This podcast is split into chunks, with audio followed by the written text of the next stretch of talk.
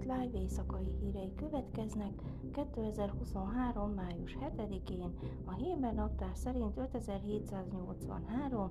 Ijárhó 17-én, Omer 32. napján.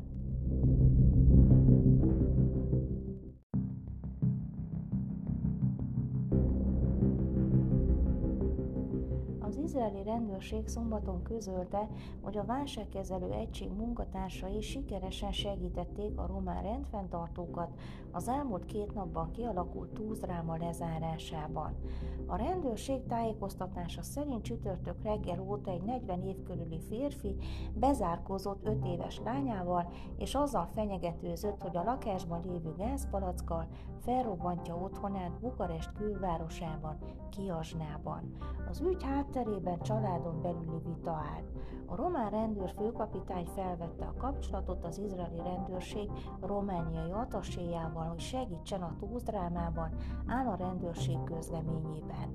Az izraeli válságkezelő egység Romániába utazott, ahol ideiglenes főhadiszállást nyitott, melyben tárgyaló szakemberek, pszichológusok, a rendőrség külkapcsolati osztályának tagjai, kutatók, önkéntesek és a külföldi műveleti egység tagjai kaptak helyet.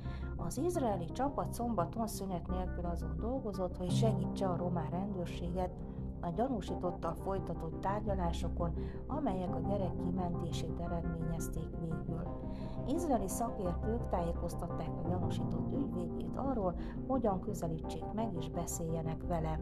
Körülbelül 26 óra elteltével az ügyvéd bement a házba, és sikerült meggyőzni az elkeseredett férfit, hogy engedje el lányát és jöjjön ki békével. A román rendőr főkapitány Benone Maria Matei a sikeres akció után azt mondta az izraeli rendőrség attaséjának, barátom, köszönöm szépen, kérlek küld el jó kívánságaimat az izraeli csapatnak, sokat segítettek nekünk, igazi profik. A rendőrség műveleti osztályának vezetője Szigal Barcvi főbiztos helyettes üdvözölte a román rendfenntartóknak nyújtott segítséget. Az izraeli rendőrség kész segítséget nyújtani a világ más rendőri erőinek, amikor csak kérik, áll a közleményben. Tárgyaló egységünket nemzetközi téren elit egységként ismerik el, és nem ez az első eset, hogy az ország határain kívül kérték a segítséget, tette hozzá Bár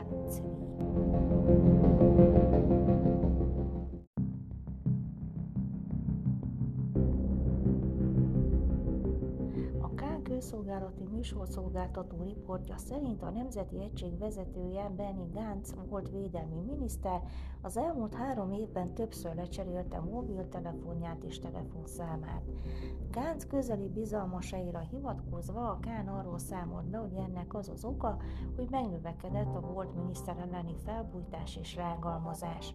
Az elmúlt három évben hétszer cserélte le számát és a mobil készülékét, nagyrészt 2020-ban. Gánc 2020 májusa és 2023 januárja között töltötte be a védelmi miniszteri posztot.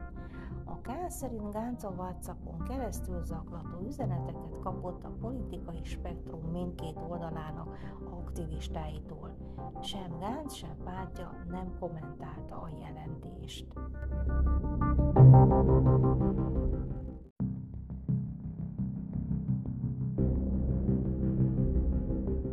Buszsofőrök vasárnap kora reggel Jeruzsálem, Hajfa és Rehovot egyes részein villámsztrájkot tartottak, hogy tiltakozzanak az ellenük elkövetett erőszakos cselekmények ellen. Az ország legnagyobb autóbusz üzemeltetőjének vezetősége elítélte az akciót, amely hajnali fél öt óta mintegy három órán át zavarta a járatokat. Ez vad és felelőtlen magatartás a munkás szervezet és az EGET dolgozók bizottsága részéről, akik figyelmeztetés nélkül úgy döntöttek, hogy a hét legforgalmasabb reggelén több ezer EGET utast károsítanak észszerű ok nélkül, áll a cég közleményében. Minden szinten azon dolgozunk, hogy megállítsuk az EGET utasait ért elviselhetetlen károkat.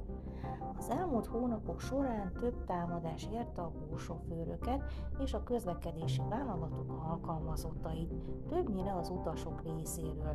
Egyes incidensek a buszok viteldíja körül alakultak ki, míg mások az utasok vandalizmusával vagy egyéb visszaélésekkel voltak kapcsolatosak.